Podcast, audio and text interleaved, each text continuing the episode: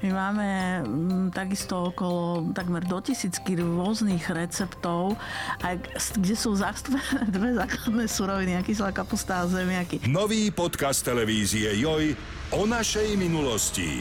Joj History. Vo všetkých podcastových aplikáciách.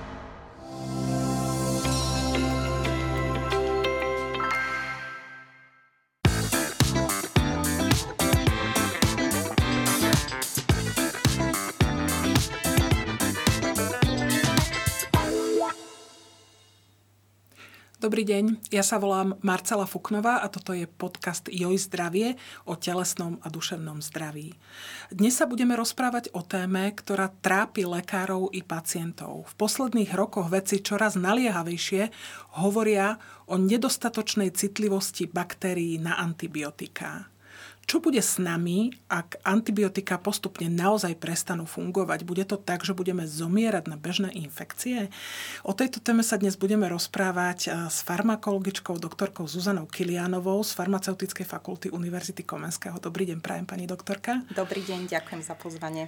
Pani doktorka, ako to teraz s tou eh, antibiotickou rezistenciou je? Ako sme my na tom? Naozaj sme na tom tak zle? Ako to je? No nie sme na tom, e, kto vie ako dobre. E, to je tá horšia časť správy, ale na druhej strane by som nerada tu púšťala e, nejaké apokalyptické scenáre.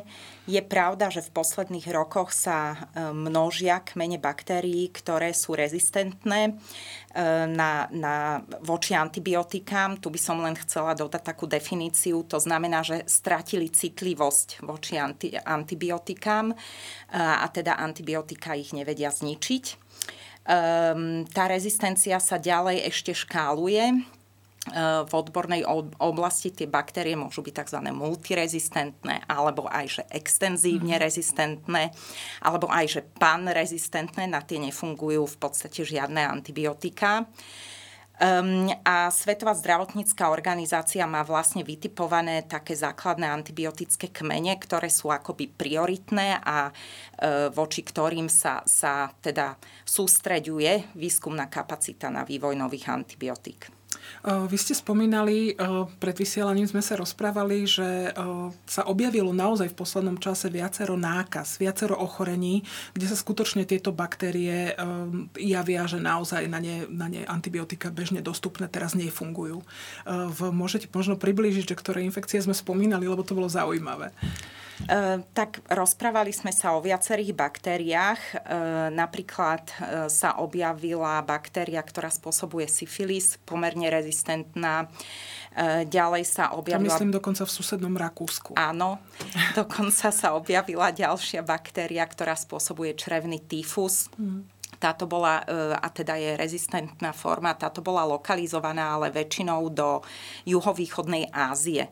Áno, takže netreba naozaj podliehať panike tým, že my máme e, globálny prístup k informáciám a, a ľahko sa šíria e, tak, tak má tendenciu takýto prístup k informáciám vyvolávať proste paniku. Mm. Nie vždy teda je však na to dôvod. Čiže, čiže brušný tyfus, ďalej som zachytila rôzne klostridiové infekcie, tie sú žiaľ aj, aj teda na Slovensku, ktoré sú pomerne rezistentné baktérie a u nás teda v nemocničnom prostredí spôsobujú e, infekcie gastrointestinálneho traktu a, a rôzne iné e, baktérie, ktoré spôsobujú infekcie plúc alebo treba z močových ciest. V táto antibiotická rezistencia je ale naozaj stav, ku ktorému my sme nejakým spôsobom dospeli. Treba povedať, že aj naša minulosť, čo sa týka predpisovania antibiotika, antibiotik na Slovensku, nie je možno veľmi ukážková, čo sa týka naozaj toho, že ako by to malo vyzerať. U nás sa antibiotika predpisovali vo veľkom a pri každej príležitosti, dá sa povedať možno v porovnaní so západnými krajinami, keď to človek vidí a pozná, tak je to inak. Ako tento stav vlastne nastal? Čo sa stalo? Že sa baktérie stávajú rezistentnými voči antibiotikám? No v podstate tu ide o toto je inak veľmi dobrá otázka, pretože keď identifikujeme príčiny, tak budeme vedieť s, tou, s týmto problémom niečo urobiť. A v podstate e, to nastalo tým, že jednak sa antibiotika používajú veľa, môžeme hovoriť o nadužívaní antibiotík A takisto jedným z dôvodov je, že sa užívajú nesprávne a že sa e, treba vystavujeme nízkym hladinám antibiotík. To je, to je v podstate e, dôvod e, rezistencie, ktorý definoval už sám objaviteľ penicilínu, e, Sir Fleming, v 45., keď dostal Nobelovú cenu za tento objav Čiže penicilínu. on už zistil tie slabosti tých antibiotík, ktoré, ktoré Áno. teda majú. Mhm. On pri preber, preberaní ceny vlastne povedal, že že dôjde určite k vývoju rezistencie a že sa tak udeje vtedy, keď málo vzdelaní ľudia budú vystavovať pacientov nízkym hladinám mm. antibiotík. A to je presne to, čo sa deje. Vlastne následne po druhej svetovej vojne e, registrujeme tzv. zlatú éru antibiotík. To boli 50. 60. roky, kedy sa syntetizovali nové a nové molekuly. A keď by sme si to dali na takú pomyselnú časovú os, tak zväčša zhruba 10 rokov rokov potom, ako sa objavila nová skupina antibiotík, sa e, reportovala vlastne nová rezistencia. Čiže, čiže je jasné, že akékoľvek nové antibiotikum by bolo vyvinuté, tak aj na ňo časom, nejaká rezistencia časom príde. Sa tá rezistencia vyvinie. Presne tak. Mm-hmm. A, a jednoducho um, asi otázkou je iba to, aby sme tie antibiotika využívali naozaj zodpovedne uvážlivo. Vy ste hovorili teda, že v, keď, nie sme, keď e, sme vystavení nedostatočnej dávke antibiotik. Mne infektológ doktor Maďar spomínal, že v afrických krajinách je bežné, že ľudia nemajú peniaze na antibiotika, že si pri infekcii kúpia dve, tri tabletky. Hej, že naozaj naozaj nedoberú celú tú dávku, mm. ale toto myslím je e, jeden z národných športov aj u Slovákov, že veď už mi je dobré, veď nepotrebujem to už všetko dobrať, toľko pilul pre Boha živého, nebudem to jesť. A potom sa to naozaj, e, sa to naozaj cyklí. E, nebolo by ale potom riešením, sa môže lajk opýtať možno, že dať si toho antibiotika viac, aby sme toto to, to, to prelomili? Áno, je, znie to úplne logicky a teda ešte by som sa možno vyjadrila naozaj k tým nízkym dávkam a ku krátkemu užívaniu. Toto je naozaj typický šport podľa mňa Slovakov. Myslím, že to súvisí s tým, že u nás sa predpisujú celé balenia antibiotík. A keď človek ich aj užíva, ten lekárom predpísaný čas, ja neviem, 7 dní, to býva štandardne, tak z toho balenia mu často ešte nejaké 2-3 tablety zostanú. A on si ich doma nechá, že mm. keď by bolo zle a potom, keď ho škriabe hrdlo alebo má nejaký kašel, tak si tie 2-3 tablety proste dá. E, čiže túto máme rezervy. A čo sa týka tých vysokých dáv, dávok, tak to je fantastické, len musíme si uvedomiť, že antibiotika rovnako ako, ako všetky ostatné lieky majú aj nežiaduce mm. účinky. A keď budeme neumerne navyšovať dávku, tak proste prídu aj nežiaduce účinky. Čiže ono je to vždy mm, ako keby e, musíme si, si rizika a benefity tej liečby dať na misky váh a trafiť sa naozaj do tej dávky, ktorá už tú baktériu zabije, ale ešte neublíži vlastne pacientovi. Zase na druhej strane k tej rezistencii e, aby sme to teda nezvalovali všetko len na lekárov a na nás pacientov, je tam aj ďalšia vec, ktorá k tomu prispela významnou mierou a to je používanie antibiotík v polnohospodárstve. Aj teraz sa teda bežne stretneme s tým, alebo stretávame sa s tým, že v mese dovezenom teda mimo územia Európskej únie sa nájdú množstva antibiotík, ktoré tam nemajú čo robiť v hydinovom mese a tak ďalej. Ale v, vy ste spomínali, že antibiotika sa používali v podstate aj na iný účel v tom polnohospodárstve poľnohospodárstve a to je možno jeden z dôvodov, prečo sme uh, s tou antibiotickou rezistenciou tak, ako sme. Áno, to je určite jeden z dôvodov. Ono sa to naozaj nedieje iba v humannej medicíne, teda v medicíne, ktorá e, lieči človeka. A v podstate to celé začalo opäť po tej druhej svetovej vojne. Ja sa ospravedlňujem, že tu robím tieto historické exkurzie, ale podľa mňa to dosť pomáha k pochopeniu celej tejto určite. problematiky. Čiže vlastne po druhej svetovej vojne si predstavíme situáciu, že tri štvrťka Európy je zbombardovaná, je hlad, muži e, umreli na fronte a zrazu niekto prišiel s objavom, že teda keď sa podáva novoobjavený liek penicilín zvieratám, tak e, menej hynú, čo umožňuje chovať ich vo väčších stádach a teda zlepšiť e, prístupnosť mesa obyvateľstvu. No a keď sa toto testovalo, tak sa vlastne zistilo, že keď sa týmto polnohospodárským zvieratám podávajú nižšie ako terapeutické dávky, to znamená, tu sme práve pri pri tých nízkych dávkach antibiotík, takže tieto polnohospodárske zvieratá lepšie rastú. Hmm. To znamená, že my dosiahneme tú cieľovú hmotnosť, kedy to zviera e, vlastne môže ísť k spotrebiteľovi Rýchlejšie. oveľa skôr, znižujú sa tým náklady. Presne tak a, e, a takisto sa podávajú vlastne preventívne, aby zvieratá v tých, v tých obrovských stádach vlastne neochoreli.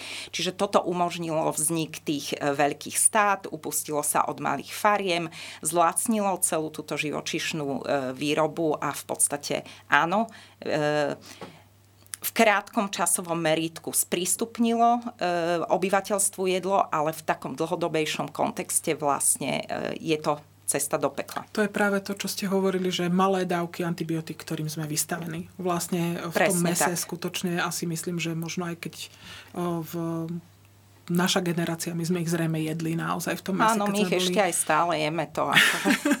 Čo si budeme hovoriť? Nemusíme úplne uh, robiť mm. ilúzie. Áno, v podstate ono je to tak, že potom vlastne exkrementy týchto zvierat sa používajú ako hnojiva. Mm. Tým pádom sa tie, tieto baktérie a zvyšky antibiotík dostávajú do pôdy. dostávajú do pôdy a do spodných vôd. Dostávajú sa na rastliny, ktoré sa tam pestujú. Tie sa potom tiež dostávajú k nám ako ku konzumentom a sa nám pekne uzatvára taký, taký mm. čarovný kruh. No a samozrejme, že teda k rezistencii prispela aj globalizácia, pretože pred 50 rokmi, keď bol brušný tyfus v Indii, tak e, sme to my brali v, tomto, v tejto časti Európy ako, ako e, teda zaujímavú informáciu, ale v podstate sa nás nejak veľmi netýkala. No a dnes sa nás už týka, pretože do tej Indie ktokoľvek si môže zaletieť vlastne a tým priamým kontaktom dochádza k prenosu. Keď ste toto spomínali, je to možno taká trošku pritiahnutá za vlasy otázka, ale pandémie vznikajú väčšinou na vírusovom základe. Sú to vírusy. Uh-huh. Mohla by pandémia vzniknúť opäť aj bakteriálna, ako bol kedysi napríklad Čierny mor? Mohlo by to byť?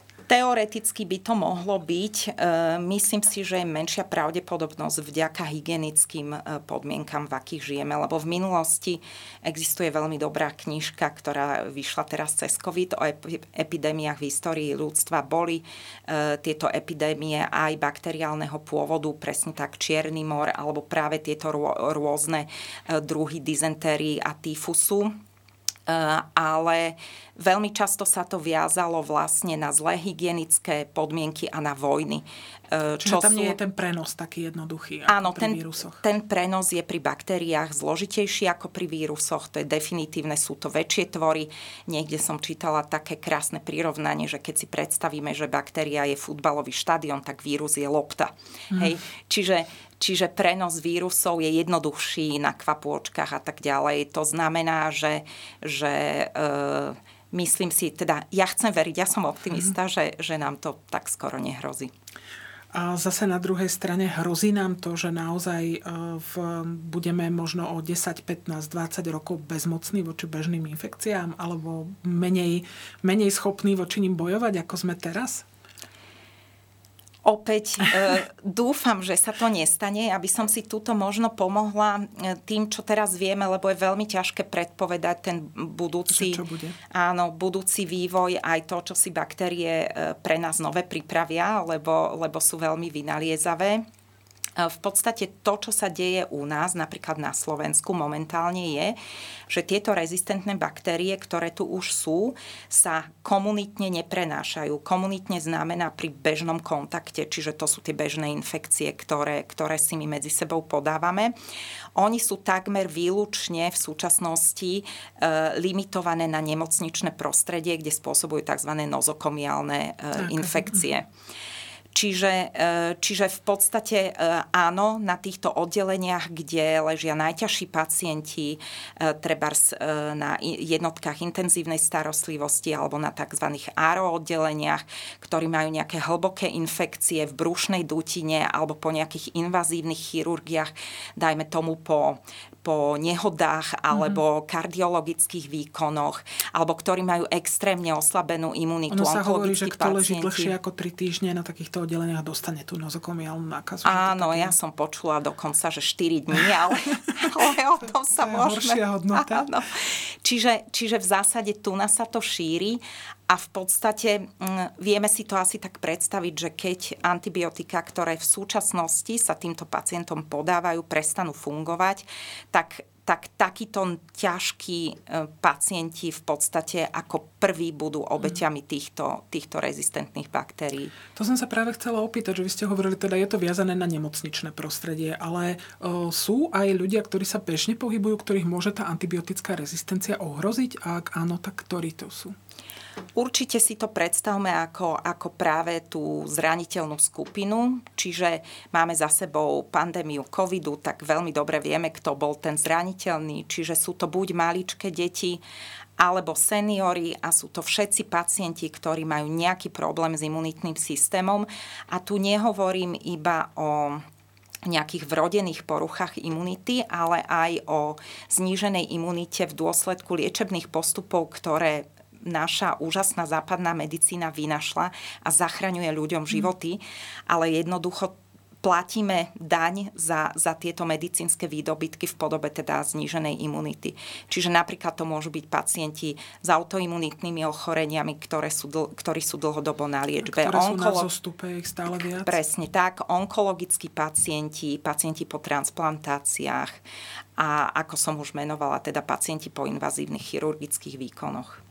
Čiže, čiže toto sú tí ľudia, ktorí naozaj majú tú imunitu slabšiu a preto, im, preto im skutočne hrozí, že o, ich napadnú možno naozaj tieto rezistentné baktérie, na ktoré teda o, nemáme, nemáme momentálne liek. A ešte teda... by som pardon, dodala, že nemusia to byť len baktérie, ale môžu to byť aj rezistentné huby alebo plesne, ktoré tiež nám spôsobujú veľké starosti. E, zatiaľ teda prevažne v nemocničnom prostredí, ale tiež môžu byť teda e, veľmi nebezpečné a život ohrozujúce. Vy ste farmakologička, práve títo klinickí farmakológovia často čarujú v tých nemocniciach a snažia sa nájsť práve týmto ľuďom liečbu. E, darí sa im to? Čo vlastne oni robia? Ja teda nie som klinik, ale som v kontakte s mnohými klinikmi, e, takže e, naozaj čarujú. E, v podstate tam ide o to, aby sa pacient v prvom rade správne vyšetril a aby sa správne identifikovala baktéria, ktorú má. Čiže tu nás spolupracuje, v podstate liečba takýchto pacientov je vždy multidisciplinárna a tam na tom spolupracuje veľký tím. To znamená, majú tam nezastupiteľné miesto aj mikrobiológovia, ktorí teda zoberú správne odbery na základe kultivácií sa stanoví, aká baktéria je a kde všade je. To je veľmi dôležité, lebo nie je jedno, či baktériu máme v mozgu alebo v plúcach. A takisto sa pri týchto vyšetreniach stanovuje vlastne citlivosť na, e, na rôzne antibiotika. Na základe toho sa zaraďuje do tých skupín, ako som už hovorila. No, e, Takéto mikrobiologické vyšetrenie trvá niekoľko dní, teda ten výsledok nemáte za hodinu, ale máte ho, ja neviem, za 3 až 5 dní. A samozrejme, to sú kritickí pacienti, takže mm. tam nie je možné čakať 3 až 5 dní, čiže ono to prebieha tak, že sa podá tzv. empirická liečba, čiže e, vyšetrí sa pacient a to, čo si ten lekár myslí na základe klinického stavu pacienta, že by mu mala zabrať, e, tak to sa mu podá takýto liek. A potom, keď už sú e, k dispozícii vlastne výsledky týchto mikrobiologických vyšetrení, tak by sa tá antibiotická liečba mala revidovať to znamená, že buď sa ponechá antibiotikum, pokiaľ e, ľudovo sa to povie, sa lekár trafil e, a teda tá baktéria je e, citlivá a celkovo profil antibiotika vyho- vyhovuje tej infekcii, alebo sa môže zameniť to antibiotikum, čo by sa teda malo diať v prípade, ak baktéria je rezistentná na dané antibiotikum. No a toto všetko sa už konzultuje s klinickým farmakologom ono, situácia je taká, že málo kedy má človek len jednu baktériu hmm. na týchto oddeleniach. Čiže tam sa potom naozaj musí čarovať a musí sa vybrať také antibiotikum alebo aj také antibiotika, e, ktoré vykazujú dobrý účinok voči e, baktériám, ktoré vlastne ten pacient má. Toto, čo ste hovorili, by sa ale malo odohrávať aj v ambulanciách. Že malo by to byť tak, že nasadí lekár empirickú liečbu a následne urobí testy, len to sa už veľmi nestáva. Je to také, že lekári skôr potom nasadzujú tie širokospektrálne antibiotika a tými tých ľudí liečia. A to môže byť asi tiež jeden z dôvodov, prečo sa takéto niečo deje a preto tá antibiotická rezistencia vzniká. Áno, toto je problém. Ja musím povedať, e, ja som z Bratislavy a mám deti um, že teda uh, ja mám extrémne dobré skúsenosti aj s pediatrami, aj s praktickými lekármi u nás, ktorí vždy, pokiaľ si pamätám, a teda moje tri deti dosť veľa antibiotík vybrali e, v útlom detstve, vždy tieto odbery urobili a na základe e, vlastne výsledkov naozaj tú liečbu revidovali. Takže, e, takže ja nemôžem povedať, že, že by sa to nerobilo. Že by sa to um, ale, uh, ale v prípade, že sa tak neudeje a vlastne strieľajú sa tie antibiotika naslepo a siaha sa uh, iba teda radšej po širokospektrálnych, ako aby sme pokryli uh, to spektrum pre istotu, um, tak, tak je to problém. A to a... treba povedať, že to ľubia aj ľudia samotní, hej, že si naozaj naordinujú niečo, čo sa im zdá, že toto mi zaberie, lebo aj minule mi to zabralo. Áno, presne tak. Uh, v podstate tuto je dôležité povedať, že ja som si pozerala štatistiky, e, keď som sem išla, spotreby antibiotík v rámci Európskej únie a Slovensko sa nachádza tak zhruba okolo priemeru, že čo je celkom dobrá správa, nie je to nejaká katastrofa, ale keď sa pozrieme na štruktúru antibiotík, teda z akých skupín antibiotika sa na Slovensku používajú, tak vlastne tam e, nájdeme, e, začíname nachádzať problém. A e, v podstate ten problém ide presne v týchto intenciách, ako e, ste spomínali, že u nás sa menej predpisujú také tie poviem, že jednoduchšie alebo staršie antibiotika, uprednostňujú sa viac širokospektrálnejšie, napríklad makrolidy alebo fluorochinolóny alebo cefalosporíny a menej používame penicilíny oproti iným krajinám. A e, tu na, to, toto si myslím, že, že tu je naozaj priestor na to, aby, aby sme na tom zapracovali a ten priestor vidím na obidvoch stranách, aj na strane pacientov, aj na strane zdravotníckého personálu. Jednoducho pacienti zvyknú vyvíjať tlak na, na lekárov a obísť si mnohých lekárov, mm. kým im konečne teda nejaké antibiotikum nepredpíše. Vytúžené. Áno. Ale, keď e, hovoríme teda v, o antibiotikách, že e, v mene sa používajú teda tie staré antibiotika, e, zase v, ja som sa stretla s tým, že niektorí lekári sa k ním skutočne vracajú, pretože naozaj majú pocit, alebo teda nemajú pocit, ale majú skúsenosť, že na niektoré infekcie tieto nové nefungujú. V taká tá cesta, že dobre, tak akože toto nám prestáva fungovať, tak ideme nájsť nejaké nové. Ideme vymyslieť nejaké nové molekuly, nejaké nové antibiotika. Ako sme na tom, čo sa týka nových antibiotických liekov, nových molekúl? To by bolo strašne fajn, keby mm. sa toto dialo, ale teda musím povedať, že žiaľ od nejakých 90. rokov nové antibiotika, nových antibiotík je veľmi málo. Je to pár molekúl, naozaj ich môžeme spočítať na prstoch jednej ruky. A uh, už som spomínala, že Svetová zdravotnícká organizácia vlastne má vytipované tie najkritickejšie baktérie a podporuje vlastne vývoj nových antibiotík, ktoré by práve cielili tieto baktérie. No v súčasnosti je e, tých antibiotík, ktoré sú v posledných fázach klinického skúšania možno do 70 a z toho do 30 sú antibiotika zo skupín, ktoré už jestvujú. To znamená, že um, je to nejaká chemická štruktúra, nejaká molekula, na ktorú chemici navešajú uh, nejaké nové uh, funkčné skupiny a tým zlepšia vlastnosti toho antibiotika. Treba môže mať lepší prienik do bunky alebo môže byť efektívnejšie v ničení vlastne týchto baktérií. Avšak tieto antibiotika podliehajú rovnakým mechanizmom rezistencie. To znamená, že keď tá baktéria si vyvinie rezistenciu na už jestvujúce molekuly z tej danej skupiny, tak veľmi rýchlo sa dostaví rezistencia vlastne aj, aj na tú novú molekulu. To znamená, že môže byť drahý preparát a môže fungovať 2-3 roky a koniec. Presne tak. Mm. A toto je zrejme aj príčina, prečo firmy mm, váhajú s investovaním do, do výskumu nových antibiotík. Eh, asi je taká chronicky známa informácia, že vývoj jedného nového originálneho lieku stojí okolo miliardu dolárov, čiže nie je to naozaj lacná záležitosť. A keď perspektíva je, že sa tento liek nový nebude používať 20 rokov, ale 5 rokov, tak e, jednoducho tej firme to, to, to áno, e, nezabezpečí návratnosť tejto investície. Ja by som sa možno ešte opýtala poslednú otázku. Máme teda nejaké iné cesty v tej liečbe? Budeme mať nejaké možnosti, keď tie antibiotika teda e, fungovať nebudú, alebo ich nebudeme mať dosť? O čom sa uvažuje?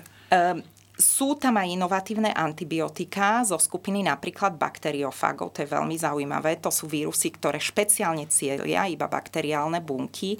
Sú tam aj nové liečivá na princípe protilátok, čiže, čiže biologická liečba, takže nejaká nová cesta tam je, ale ja by som povedala, že skôr ako spoliehať sa na niečo, čo potenciálne o 20 rokov uzrie svetlo sveta ako nový zázračný preparát, um, by sme sa mali skôr fixovať na uvažlivé využívanie e, vlastne jestvujúcich antibiotík a hlavne cieliť prevenciu.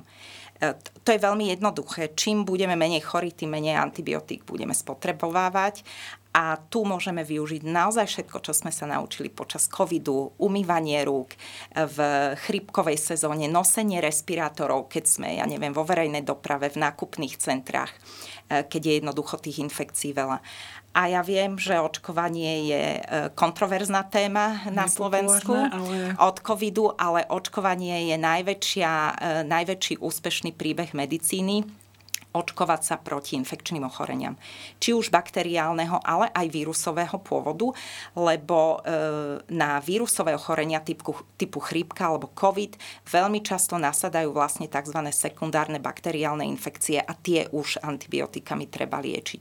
Takže vyhýbanie... ľudí to naozaj môže byť veľký problém. Áno, Takže vyhybať sa infekciám, ako sa to dá a e, nekonzumovať nadmerne antibiotika, konzumovať ich, teda užívať ich tak, ako vám povedal lekár, e, iba vtedy, keď vám ich predpísal lekár, vám osobne, nie kratšie, nie dlhšie, v správnych dávkach a tak ďalej.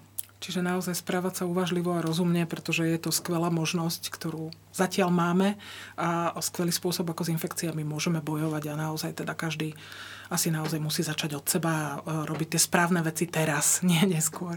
Pani doktorka, ja vám veľmi pekne ďakujem za návštevu a za zaujímavé informácie. Ďakujem pekne za pozvanie.